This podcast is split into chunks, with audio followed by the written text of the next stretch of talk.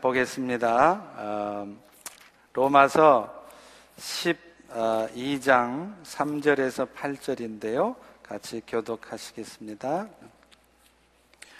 내게 주신 은혜로 말미암아 너희 각 사람에게 말하노니 마땅히 생각할 그 이상의 생각을 품지 말고 오직 하나님께서 각 사람에게 나누어 주신 믿음의 분량대로 지혜롭게 생각해라.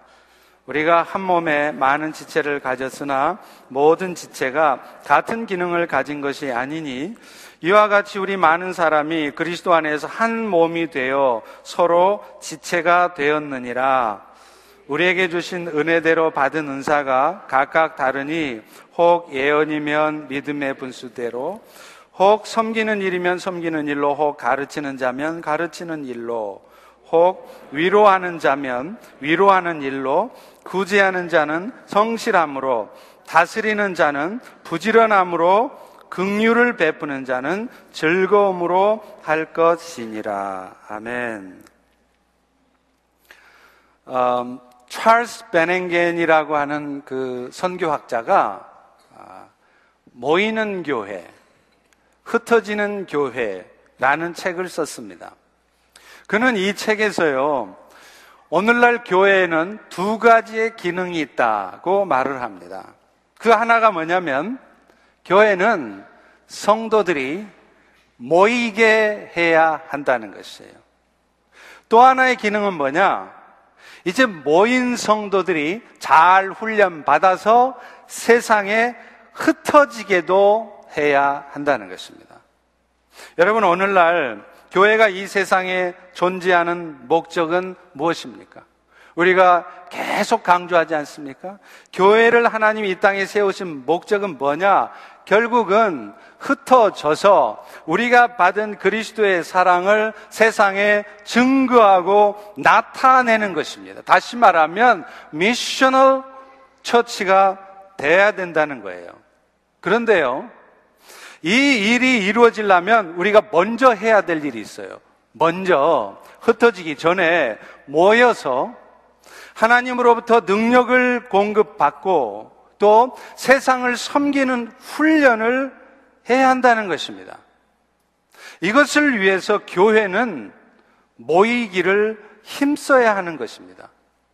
교회가 성도들이 만약에 모이기를 힘쓰지 않고 흩어져서 세상을 섬기려고 한다면 우리는 결코 세상을 그리스도의 사랑으로 잘 섬길 수 없습니다.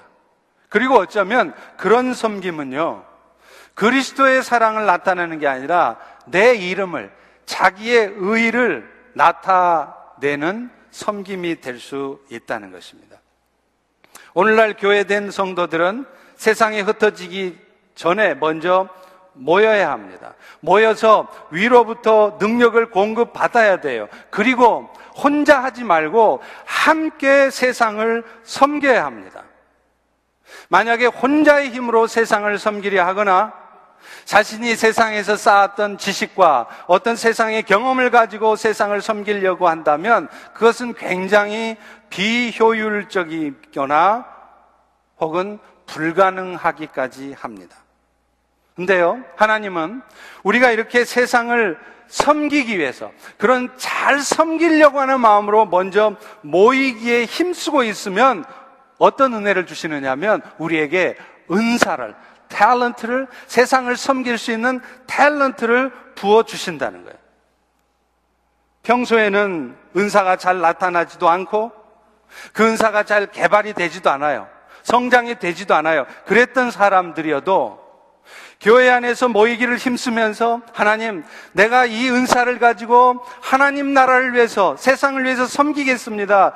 그러고 있으면 하나님은 우리에게 주신 은사가 무엇인지를 알게 하시고, 그 은사가 드러나게 하시고, 그 은사가 계속 성장되고 개발되게 하신다는 것입니다. 이것이 하나님의 섭리입니다.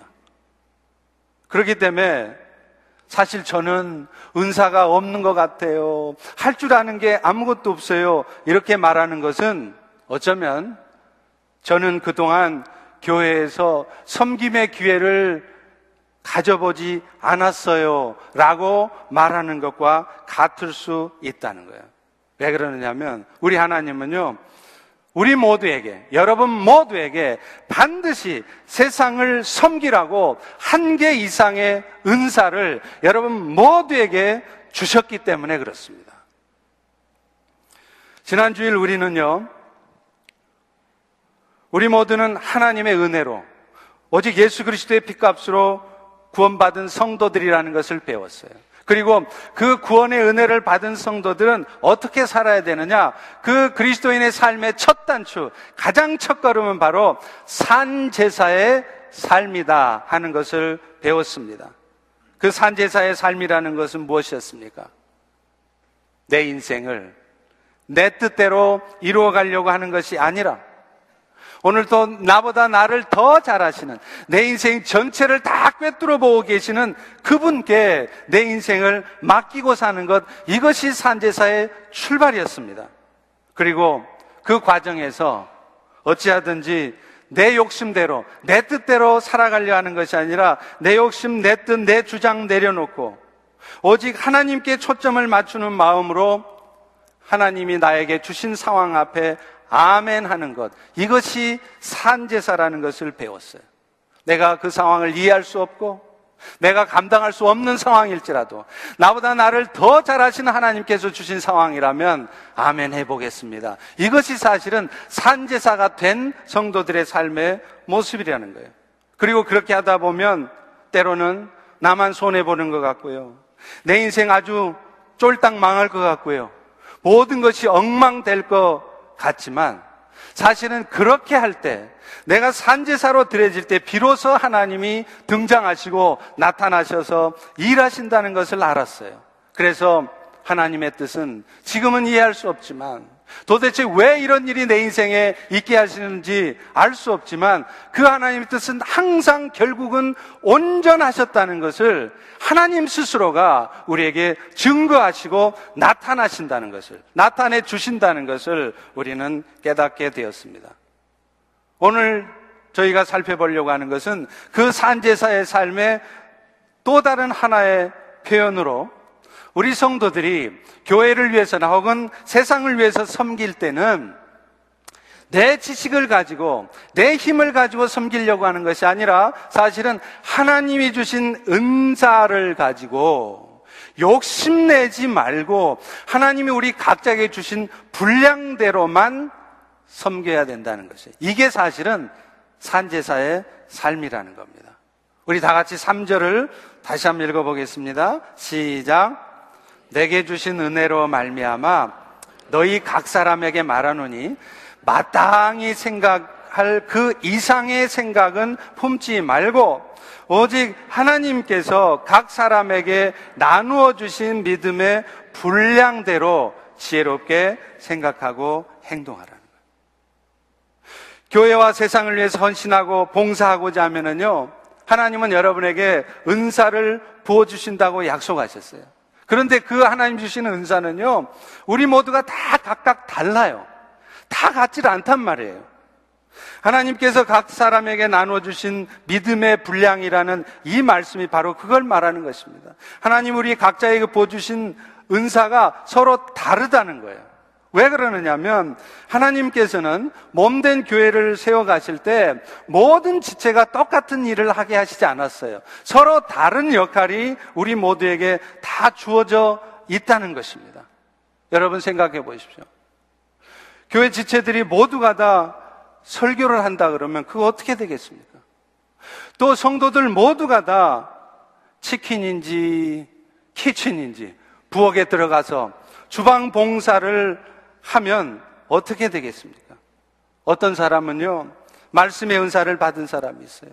또 어떤 사람은 섬김의 은사를 가진 사람이 있습니다. 심지어 어떤 사람은 앞장서서 회중을 이끌어 가야 될 은사를 가진 사람들도 있어요. 예를 들면 우리 장로님 같은 분들 말이죠. 그런데 그런 분들이 앞서서 리더 역할을 하는 것은 결코 그분들이 잘난 척 하는 게 아닌 거예요. 그것이 그분들이 받은 은사이고 또 교회를 위해서 해야 되는 역할이기 때문에 하는 것이기 때문에 하는 것입니다. 오늘 본문 4절과 5절도 그렇게 말씀하고 있잖아요. 우리가 한 몸에 많은 지체를 가졌으나 모든 지체가 같은 기능을 가진 것이 아니니 이와 같이 우리 많은 사람들도 그리스도 안에서 한 몸이 되되 서로 지체가 되었다는. 우리 모두는 다 그리스도를 그리스도의 몸을 이루는 한 몸이에요. 우리 모두는 사실은 다 같은 식구예요. 여러분 눈에는 어설퍼 보이고 여러분 눈에는 지체 중에 미워 마음에 미움이 드는 지체가 있을지 모르지만 사실은 여러분들은 다 한 가족, 한 몸이란 말이에요. 그런데 지체가 된 여러분들이 서로의 역할을 해주고 각자 받은 은사와 역할대로 이렇게 열심히 잘 하고 있으면 사실은 그럴 때 몸 된 교회가 성장하게 되어 있다는 것입니다. 우리 교회는 왜 이 모양이야? 왜 교회가 이 꼴이야? 그렇게 말할 게 아니라 나 한 사람이 우리 각자가 각자의 맡은 역할을 은사대로 열심히 잘 하고 있으면 결국 교회는 아름다운 공동체로 하나님이 기뻐하시는 몸으로 세워지게 되어 있다는 것입니다. 여러분, 그렇기 때문에 우리 지체들은 각자 맡은 역할들을 잘 해줘야 돼요. 내가 받은 은사대로 내 역할을 감당할 때 사실은 나도 성장하고 교회도 성장하고 우리 모두에게 유익이 되는 것입니다. 예를 들어 볼까요? 목사인 제가 목사도 성도들을 섬길 줄 알아야 하는 거야. 하면서 목사인 제가 만약에 설교 준비는 안 하고 맨날 주방에 들어가서 주방 봉사를 하고 있으면 어떻게 될까요? 아마 주방에 있는 몇몇 분들은 우리 목사님은 섬길 줄 아는 목사님이야 하면서 저를 좋아하실지 모르겠지만 대부분의 성도들은 결국 안 좋아하게 될 것입니다. 왜냐하면 설교 준비는 안 하고 밥 짓는 데만 시간을 보내다 보니까 설교는 맨날 죽을 쓰게 되기 때문에 그래요. 또 어떤 사람은요, 찬양의 은사가 별로 없는데 자신이 찬양을 하고 싶다거나 또 앞에 서서 찬양하는 모습이 멋있어 보여가지고 그래서 찬양팀에 설려고 한다면 어떻게 되겠어요? 우리 찬양팀은 아닙니다. 여러분, 그러면 본인은 정말 만족스러워 할지 모르겠지만 성도들은 예배 시간 내내 괴로워해야 되는 수가 있다는 거예요. 실제로 제가 그랬습니다. 제가 처음 예수 믿은 지 얼마 안 됐을 때요. 교회 갔는데 어느 전도사님이 세상에 찬양 인도하는 것도 그렇게 멋있는데 피아노를 치면서 찬양 인도를 하는 거예요. 그래서 제가 보면서 와 멋있다. 나도 저렇게 피아노 치면서 찬양 인도를 한번 해봤으면 좋겠다.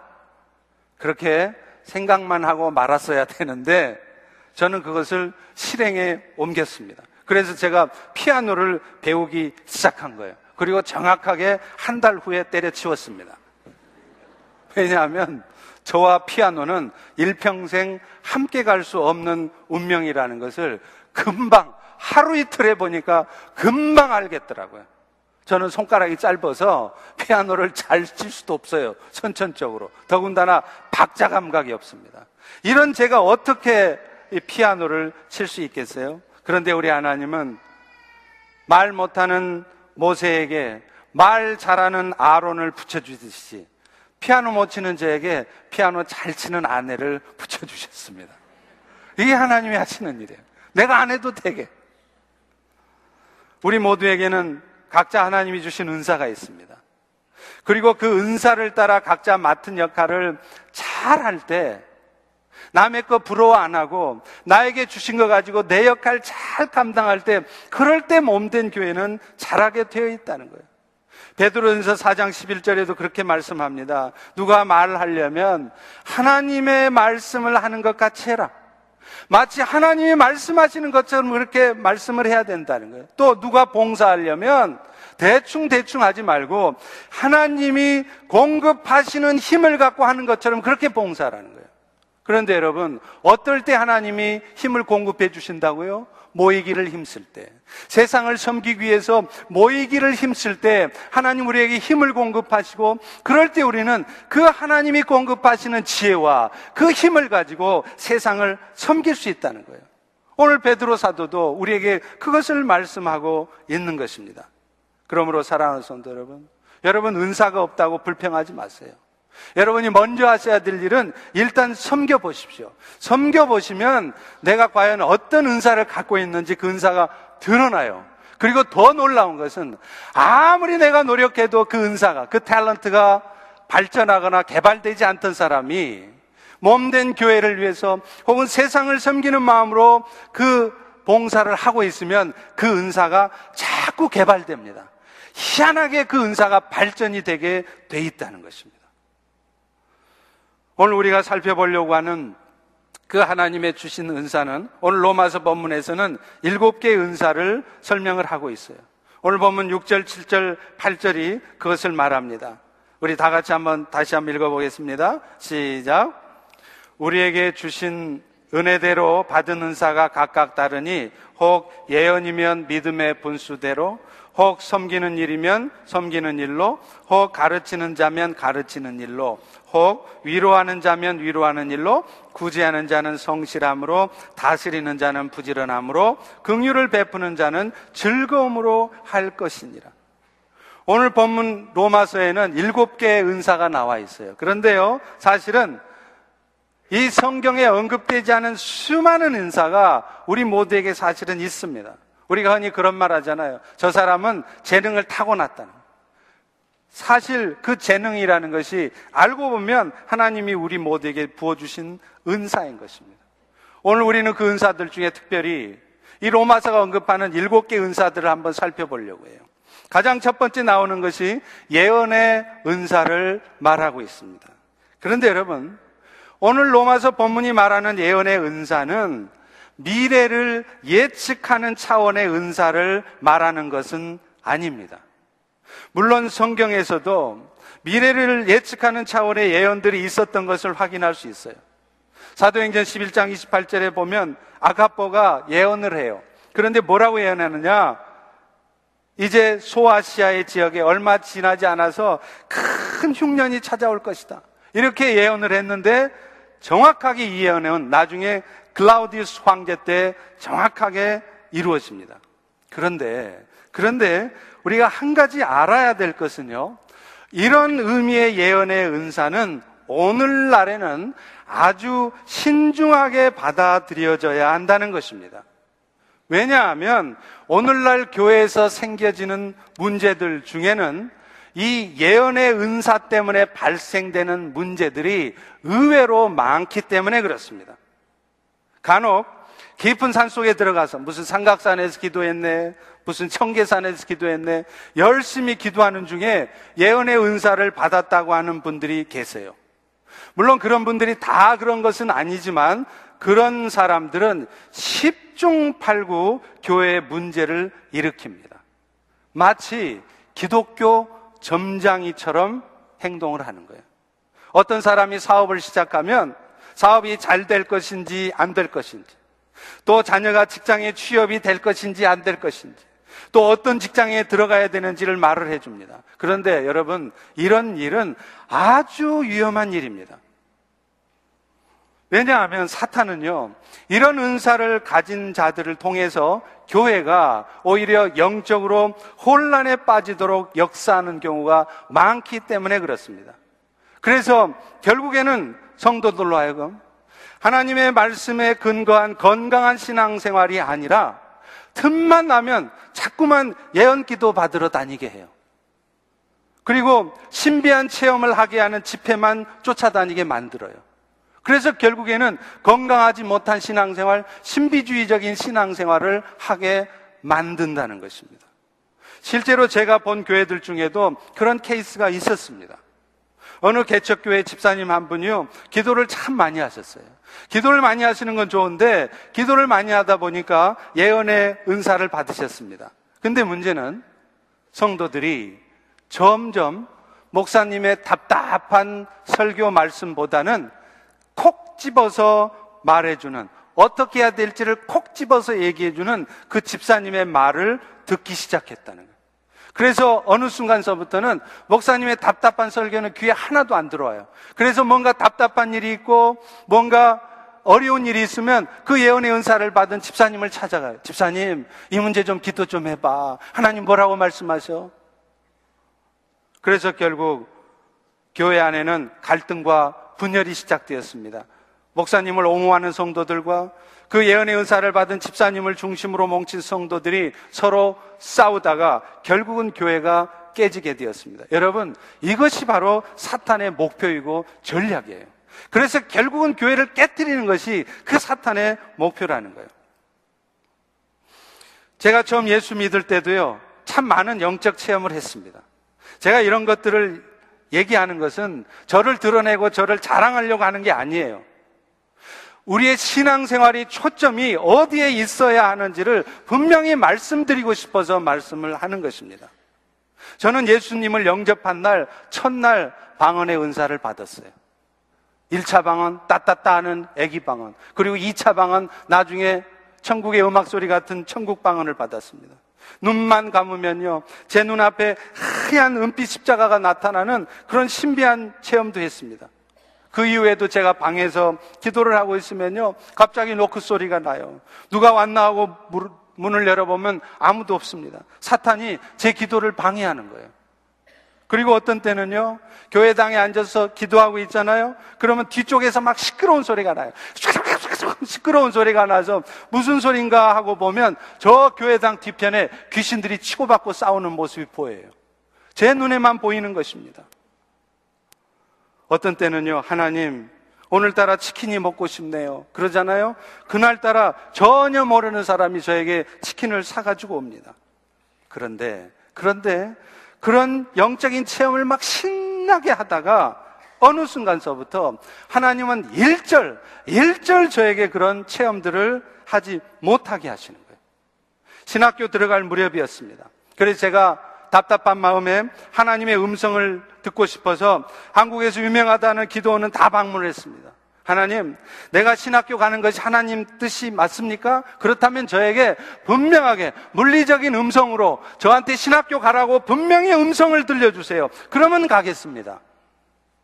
일주일씩 금식 기도를 하면서 음성 들려달라고 그랬습니다. 그런데 하나님은 결국 신학교에 들어갈 때까지 음성을 듣지 못하게 하셨어요. 그리고 어느 날 기록되어진 말씀, 이사야 43장 1절 2절의 말씀을 통해서 마침내 음성을 들려 주셨습니다. 너는 두려워하지 말라. 내가 너를 구속하였고 내가 너를 지명하여 불렀나니 너는 내 것이라. 네가 물 가운데로 지날 때에도 내가 너와 함께 할 것이라. 이 말씀을 읽는데요. 엄청나게 큰 하나님의 음성이 들리는 거예요. 물론 물리적인 음성이 아니었습니다. 제 심령에 하나님이 말씀하시는 것이었어요. 나중에서야 제가 신학교에 가서 알았습니다.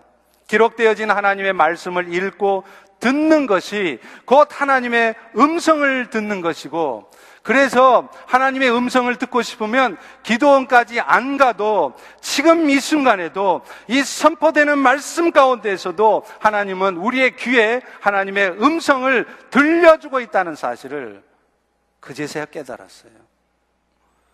사랑하는 성도 여러분, 여러분들도 하나님의 음성 듣는 법을 배우셔야 돼요. 그리고 하나님의 음성을 듣는 내 내면의 심령에 말씀하시는 것을 듣는 훈련을 하셔야 됩니다. 하루아침에 물론 되지 않습니다. 하나님의 음성은 물론 이 시대에도 물리적인 음성으로 우리의 귀에 들릴 때가 있어요. 그러나 거의 대부분 하나님은 우리에게 그런 방식으로 말씀하지 않으십니다. 예언의 은사를 받은 누군가의 입술을 통해서 우리에게 말씀하지 않으세요. 어떤 때는 그렇게 하실 때도 있지만 대부분은 여러분 스스로가 하나님의 말씀을 깊이 묵상하고 있을 때, 또 여러분이 깊은 기도 가운데 들어가 있을 때 성령님은 여러분의 내면에 세미한 음성으로 그 하나님의 말씀이 들려지게 하세요. 마치 하나님이 내 귀에다 대고 크게 말씀하시는 것처럼 여러분의 심령에 하나님이 말씀하시는 것입니다. 여러분, 저 역시도요, 지금도 성도님들을 위해서 깊은 기도를 하게 되면 어느 순간 성령께서 말씀해 주실 때가 있어요. 지금 그 집사님이 현재 어떤 영적 상태인지, 하나님은 왜 그분으로 하여금 지금 그런 상황 가운데 있게 하셨는지 알게 하실 때가 있습니다. 또 어떤 때는요, 제가 누군가를 위해서 정말 아픈 마음으로 기도하잖아요? 그러면 그분의 지금 영적인 상태를 보여주세요. 한 장의 픽처로 그림으로 딱 보여주십니다. 환상 가운데 그분이 지금 어떤 마음의 아픔과 어떤 영적인 혼란 상태에 있는지를 보여주실 때가 있어요. 그렇지만 저는 그런 것들을 절대로 함부로 말하지 않습니다. 왠지 아세요? 저 역시도 그것이 정말 성령께서 주신 생각인지, 성령께서 보여주신 환상인지, 아니면 저의 감정적인 생각인지, 심지어는 사탄이 주준 생각인지, 저도 판단하고 확신할 수가 없기 때문에 그렇습니다. 이렇게 오늘 본문에서 말하는 예언의 은사라는 것은 지금 말하는 것처럼 미래에 일어날 일을 알아맞히는 그것을 말하는 게 아닙니다. 말씀을 통해서 하나님의 뜻을 잘 전달하는 은사예요. 따라서 예언의 은사가 오늘 로마서 본문에서 말하는 예언의 은사가 가장 필요한 사람들은 말씀을 전하는 일을 해야 할 목사나 전도자나 성경 교사들이에요. 여러분, 예언의 은사가 있는 사람이 말씀을 전할 때 그 말씀은 힘이 있습니다. 말씀을 듣는 사람들이 심령에 불을 던져요. 그렇기 때문에 사실 말씀을 전하는 사람들에게 가장 필요한 게 뭐냐? 예언의 은사라는 거예요. 만약 목사가 예언의 은사가 없다면 얼마나 많은 성도들이 고생을 하겠습니까? 설교 시간이 은혜의 시간이 아니라 계속해서 인내를 훈련해야 되는 시간이 될 수도 있어요. 그래서 저 역시도 저를 위해서 기도할 때 가장 먼저 하는 기도가 뭔지 아세요? 하나님, 저에게 말씀의 능력을 주세요. 제가 능력 있는 목사, 이름 날리는 목사, 그래서가 아니라 하나님 말씀의 능력이 있어야 우리 성도들의 삶이 변화될 것이 아닙니까? 그 말씀의 능력으로 말미암아서 성도들의 복음의 능력을 체험하지 않겠습니까?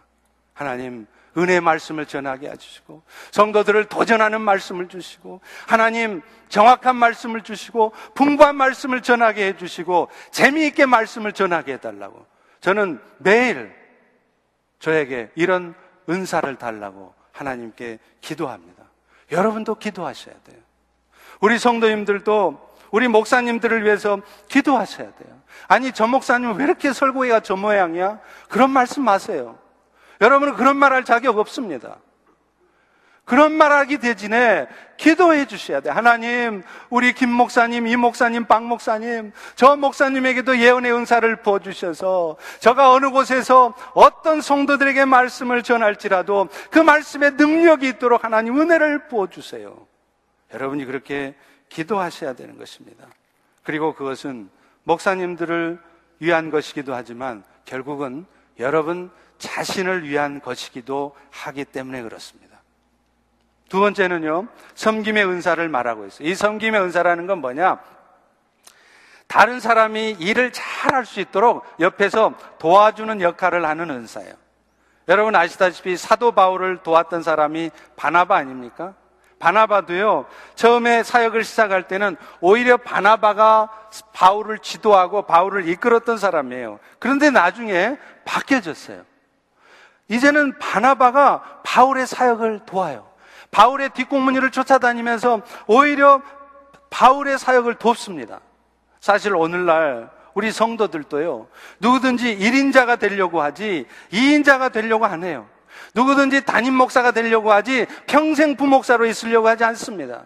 그런데 여러분, 아름다운 조역자가 없을 때 빛나는 1인자는 결코 없는 거예요. 여러분 모두가 다 1인자가 되려고 하지 마세요. 2인자가 되는 것에 만족하십시오. 옆에서 1인자를 잘 섬기는 것, 그것이 가장 큰 은사이고, 여러분이 하나님을 가장 잘 섬기는 방법일 수 있습니다. 19세기의 복음 전도자 디엘 무디가 수많은 부흥 집회를 이끌 때 그의 곁에는 항상 생키라는 찬양 사역자가 있었어요. 그는 가는 곳마다 찬양을 통해서 사람들의 마음을 열어줍니다.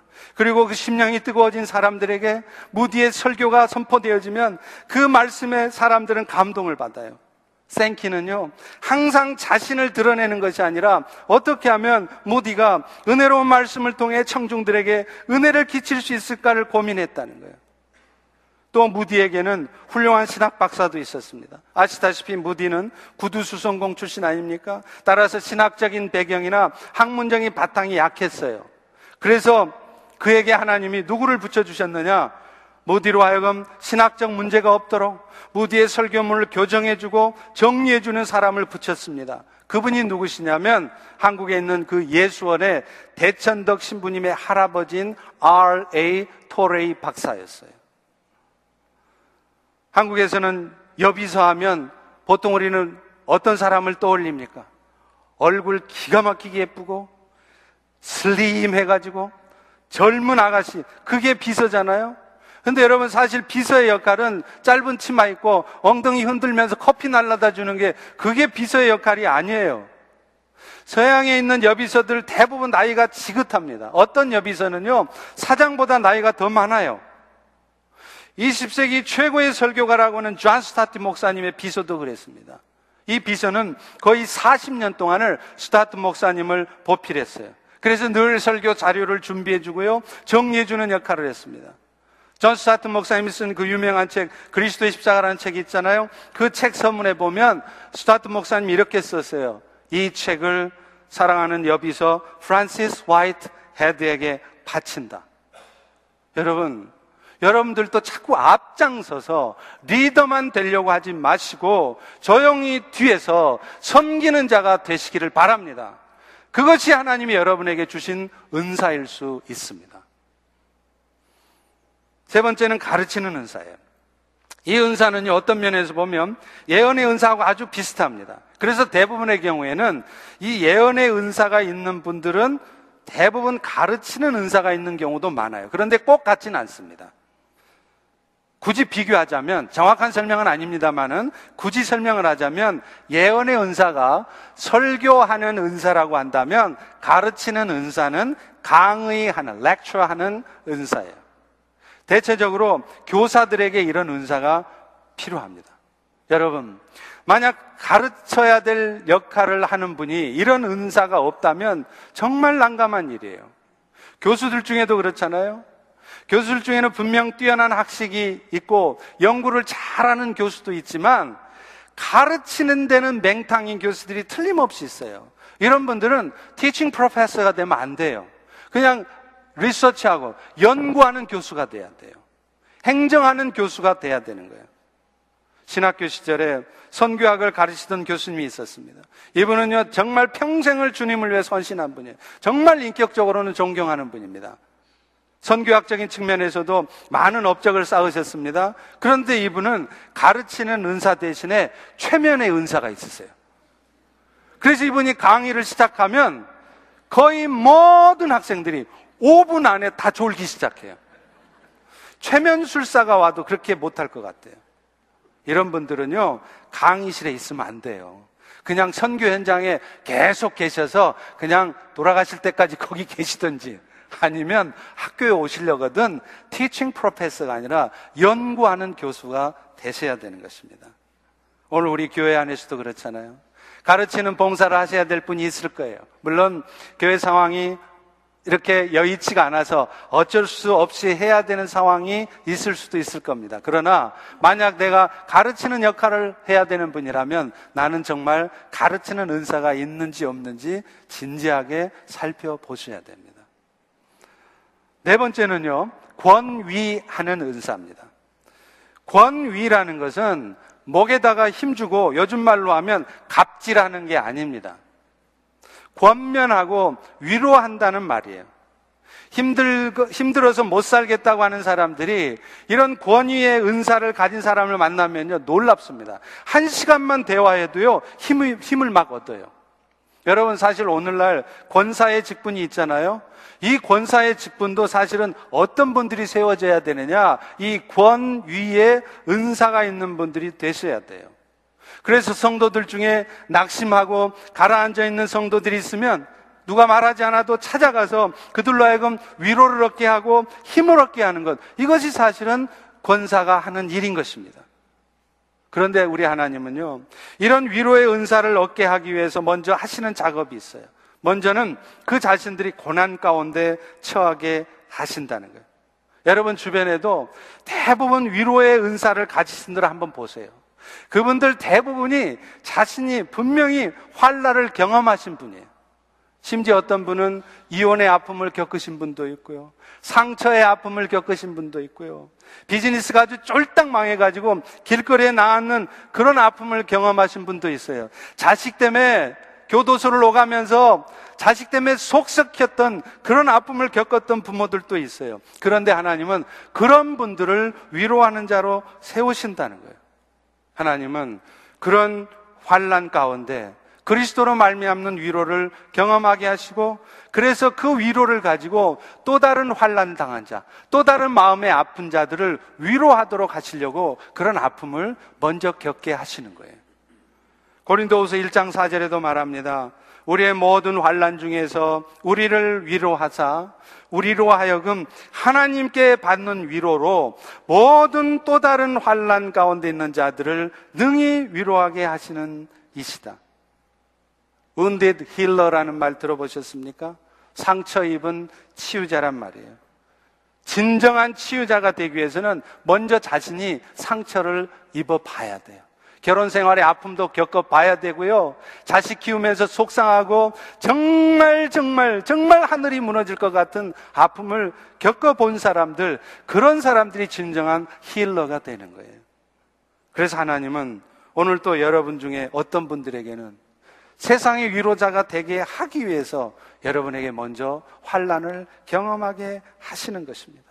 다른 사람들에게는 상상할 수도 없는 그런 아픔을 오늘 또 지금 여러분이 그래서 겪고 있는 것입니다. 이제 다섯 번째는요, 구제하는 은사입니다. 여러분, 구제라고 하는 것이요, 돈 많다고 하는 거 아니에요. 극률의 마음이 있어야 돼요. 그래서 구제 은사는 마지막에 극률의 은사하고도 연결이 되어 있습니다.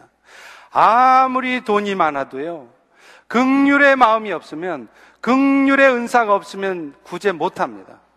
그렇기 때문에 하나님 나라에서는 어떤 사람이 부자냐? 돈 많은 사람이 부자 아니에요. 극률의 마음이 많은 사람이 부자입니다. 우리 주변에도요, 아무리 돈이 많아도 세상 말로 째째한 사람들 많이 있어요. 이런 사람들은 사실은 가난한 사람들입니다. 그러나 세상에서는 비록 부자가 아닐지라도 항상 긍휼한 마음을 갖고 있어서 하나님 나라의 일을 하는 데 있어서는 큰 손인 사람들, 정말 연약하고 소외되고 아픔이 있는 사람들을 돕는 일행들은 적극적으로 나서는 사람들, 이런 사람들이 진짜 부자예요. 그리고 우리 하나님은요, 그런 사람들에게 더 많이 부어주신다고 분명히 약속하고 계십니다. 누가복음 6장 38절에 보십시오. 주라. 주라. 그리하면 너희에게 줄 것이니 곧 후이 되어 누르고 흔들어 넘치도록 안겨주리라. 많이 베푸는 자에게 하나님은 많이 주시겠다는 것이 주님의 약속이에요. 마태복음 6장 19절 20절에도 보십시오. 너희를 위하여 보물을 땅에 쌓아두지 말아라. 거기에는 좀과 동록이 있고 도둑이 구멍을 뚫고 도둑질을 하느니라. 오직 너희를 위하여 보물을 하늘에 쌓아두라. 거기는 좀이나 동록이 없고 도둑이 구멍을 뚫지도 못한다. 땅에 재물을 쌓아두려고 하면 생각지도 못한 일이 터져요. 좀이 들어요. 도둑이 들어요. 그런데 하늘에 쌓아두면 어떤 일이 벌어지느냐? 하나님께서 더 많이 하나님 기뻐하시는 일을 많이 할수 있도록 더 부어주시고 또 하늘의 상급도 쌓인다는 거예요. 그래서 오늘 마태복음에 뭐라 그럽니까? 너희를 위해서 보물을 하늘에 쌓으라. 하나님을 위해서 보물을 하늘에 쌓는 게 아니라 너희 자신을 위해서 보물을 하늘에 쌓아두라고 그렇게 말씀하고 있다는 것입니다. 여섯 번째는 다스리는 은사입니다. 이것은요, 지도자의 은사예요. 다스리는 은사를 가진 사람 밑에서는 평범한 사람도 유능한 사람이 될 수 있습니다. 저는 대표적인 예가 2002년도에 한국의 축구 대표팀을 맡았던 거스 히딩크가 아닌가 싶어요. 히딩크가 처음 한국에서 월드컵 4강 신화를 만들어냈을 때 많은 사람들은 한국 팀이기 때문에 가능했다고 얘기합니다. 그런데 그렇지 않았습니다. 히딩크가 나중에 호주 대표팀 감독을 했을 때 월드컵에서 한 번도 16강에 올라가지 못했던 호주 대표팀이 16강에 올라갔어요. 맨날 꼴찌에서 맴돌던 러시아 대표팀이 유럽컵 대회에서 4강까지 올라갔습니다. 그것은 결코 우연이 아니라 히딩크라는 사람이 바로 다스리는 은사를 리더십을 가진 사람이었다는 것을 말하는 것입니다. 여러분, 다스리는 은사를 가진 분들의 특징은요, 모든 사람들을 잘 화합하게 한다는 거예요. 우리가 인생 살아가면서, 물론 단 한 사람의 반대자도 없도록 할 수 없습니다. 사도 바울도 안 됩니다. 예수님도 안 됩니다. 그렇지만 될 수 있으면 모든 사람과 화목해서 함께 나아가려고 하는 사람, 이런 사람들이 리더십이 있는 사람이에요. 이런 사람들이 다스리는 은사를 가진 사람들입니다. 앞장서서 일하는 것이 좋아 보인다고 모두가 다 리더가 될 수 없어요. 다스리는 은사가 있는 사람들이 리더가 될 때 밑에 있는 사람들도 크고 공동체도 성장하는 것입니다. 그런데 반대로 다스리는 은사가 없는데 그저 일을 잘하니까 성실하게 열심히 하니까 물론 그런 분들이 리더가 되어도 나름대로 긍정적인 역할도 있고 또 있을 것입니다. 그러나 진짜 리더가 돼야 될 사람은 다스리는 은사가 있는 사람들이에요. 그럴 때 공동체 전체가 유익을 얻게 되기 때문에 그렇습니다. 그리고요, 그 다스리는 은사를 가진 분들이 앞장서서 일할 때 오늘 우리들은 어떻게 해야 되느냐? 저거 저거 괜히 앞에서 잘난 척 한다. 그렇게 생각하시면 안 된다는 거예요. 그분을 리더로 세우신 분은 하나님이시라는 믿음 가운데 그 리더를 존중하셔야 돼요. respect 하셔야 돼요. 그리고 그분을 잘 따르는 것, 이것이 사실은 주신 은사대로 섬기는 것이고 사실은 이런 모습으로 사는 성도가 산제사가 제대로 된 성도인 것입니다. 사랑하는 성도 여러분, 우리 하나님께서는요, 우리 모두에게 다양한 은사를 주셨어요. 근데 우리가 어떤 은사를 받았느냐? 내가 얼마나 많은 탤런트가 있느냐? 그거 중요하지 않습니다. 중요한 것은 하나님이 왜 우리에게 이런 은사를 주셨냐는 거예요. 그 은사를 주신 목적이라는 것입니다. 하나님이 우리에게 은사를 주신 것은 나 자신을 위해서 사용하라고 주신 거 아니에요. 음악의 은사가 있다면 그 은사를 가지고 온 미국을 돌아다니면서 콘서트 하면서 최고의 솔리스트, 뭐 최고의 바이올리니스트, 이름 내라고 그런 은사를 주신 거 아닙니다. 하나님 주신 그 은사를 가지고 세상 가운데 나아가서 그리스도의 사랑을 나타내라고 우리에게 그런 은사를 주신 거예요. 가르치는 은사를 주셨다면 그거 가지고 학원에서 애들 잘 가르쳐서 돈 많이 벌라고만 주신 거 아닙니다. 그 은사를 가지고 몸된 교회를 위해서 봉사하고 하나님 나라를 위해서 섬기라고 주신 거라는 거예요. 그리고요, 그렇게 섬길 때 하나님은 여러분들에게 놀랍도록 그 은사가 발전되게 하세요. 실력이 부족했던 사람이 기가 막히게 실력이 늘어나게 하시는 것입니다. 고린도전서 14장 12절에도 말씀합니다. 그러므로 너희도 영적인 것을 사모하는 자인즉 교회의 덕을 세우기 위해서 그것이 풍성하기를 구하라. 하나님 우리에게 은사 주신 목적은 교회의 덕을 세우라. Edify the church. 교회를 세우라고 은사를 주셨다는 거예요. 그렇기 때문에 여러분도 나는 은사가 없어. 나는 할 줄 아는 게 아무것도 없어. 그렇게 말씀하지 마시고 하나님, 나도 교회를 에더파이 하기 위하여 교회를 세우기 위해서 나에게 은사를 주세요. 은사가 필요합니다. 그러면 여러분에게 없던 은사도 있게 되는 거예요. 여러분들에게 그 은사가 놀랍게 발전되도록 하시는 것입니다. 그런데 또 한 가지 기억해야 될 게 있어요. 우리가 은사를 구한다고 하나님이 또 우리에게 구한 대로 주시는 건 아니라는 거예요. 고린도전서 12장 11절에 보면 이렇게 말합니다. 이 모든 일은 은사 주는 일이에요. 한 성령이 행하사 그의 뜻대로 각 사람에게 나누어 주는 것이라. 모든 은사들은 우리 뜻대로 주어지는 게 아니에요. 내가 바란다고 주어지는 게 아니라 하나님의 뜻대로 성령께서 당신의 뜻대로 주시는 거예요. 그렇기 때문에 여러분 중에도 아마 방언의 은사 못 받으신 분들이 있을 겁니다. 여러분 방언의 은사 못 받았다고 낙심하지 마세요. 방언의 은사를 받은 사람은 아주 영적으로 수준 있는 사람이고 방언도 못하는 나는 영적으로 수준이 낮은 사람이고 아닙니다. 은사와 영적 수준은 아무 상관이 없어요. 여러분 진정한 영성이 뭔지 아세요? spirituality가 뭔지 아세요? 은사만이 있는 사람이 은사가 많이 나타나는 사람이 spiritual한 사람 아니에요. 진짜 spiritual은 뭐냐? 예수 그리스도의 사랑으로 오늘 또 세상을 축복하고 사랑으로 섬기는 사람, 이 사람이 spiritual man입니다. 이것이 spirituality예요. 그렇기 때문에 여러분 은사 없다고 나 방언의 은사 못 받았다고 낙심하지 마세요.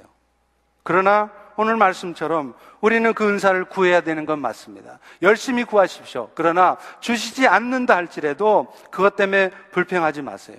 오히려 주신 것에 감사하세요. 남의 것을 부러워만 하지 말고 자기 것에 대해서 불평 안 하는 것. 이것이 진짜 산제사된 성도의 삶이에요. 왠지 아세요? 하나님은 우리에게 대단한 것을 요구하지 않기 때문에 그렇습니다. 마태복음 25장에 보면 달란트 비유가 나오잖아요.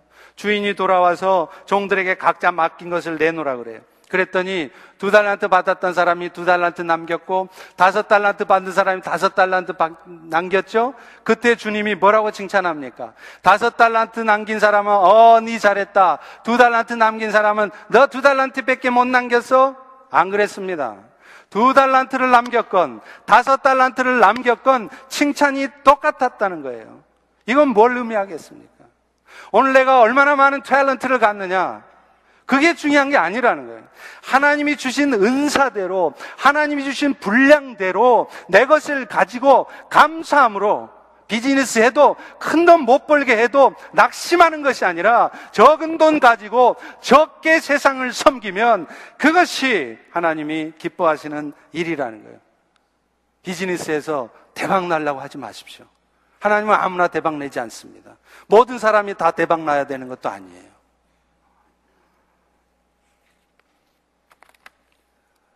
그렇기 때문에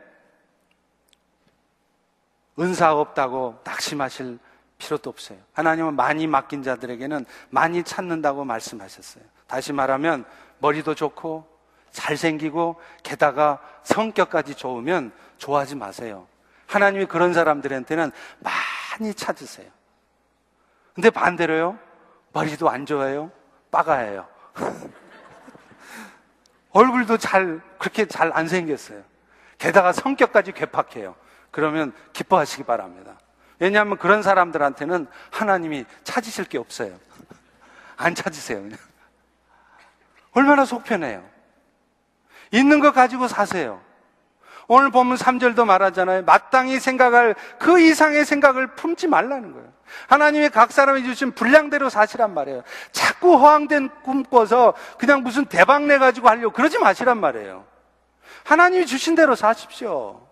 적은 것 가지고 열심히 사세요. 아낌없이 사십시오. 그것이 하나님이 원하시는 거예요. 시카고의 윌로 크릭 교회를 담임하고 있는 빌 하이베스 목사는요, 교회 일을 너무 많이 하다 보니까 영적으로 침체가 왔어요. 그때 그는 자신의 영적 은사를 점검해 봤답니다. 그랬더니 자기에게 가장 큰 은사는 리더십이더래요. 그리고 그 다음이 설교하는 거였다 그럽니다. 그런데 상대적으로 보면 가르치는 은사와 행정하는 은사는 약했대요. 물론 어느 정도 잘 하지만 그래서 그 즉시 그는 가르치는 사역자를 teaching pastor를 hire 했고 또 행정을 전담해서 할 사람을 구했어요. 그리고 그 일을 맡겼어요. 그 역시 가르치는 은사가 없는 거 아니었어요. 행정도 나름대로 잘했습니다. 그런데 거기는 뭐 교회가 아주 풍성한 교회여서 그런지 모르지만 그렇게 다양한 사역자를 구해서 그렇게 하니까 오히려 교회에 큰 유익이 되었다는 것입니다. 하나님께서 각자 주신 은혜대로만 살려고 하면 내가 해도 되고 안 해도 됩니다. 내가 안 세워졌다고 해서 불평하고 섭섭할 것도 없어요. 여러분, 하나님은요, 세워져야 될 사람을 세우십니다. 또 이번 기회에 안 세워졌다고 기회가 없는 것도 아니에요. 남의 거 욕심내지 말고 현재 하나님이 주신 것들에 먼저 감사할 줄 아는 성도가 되시기를 축원합니다. 그래서 교회를 섬겨도 즐거운 마음으로 교회 안에서 열심히 섬기는 훈련을 하셔서 세상 가운데 나아가서도 그리스도의 사랑을 마음껏 나타내시는 그런 성도들이 되시기를 주의 이름으로 축원합니다. 이것이 바로 산제사된 성도들의 참된 모습입니다. 이 시간 우리 다 일어나셔서 네. 예, 우리 찬양 중에요. 예, 아까 있었는데 예, 주의 보좌로 나아갈 때요. 그거 같이 한번 찬양하고 기도하고 예배를 마치겠습니다.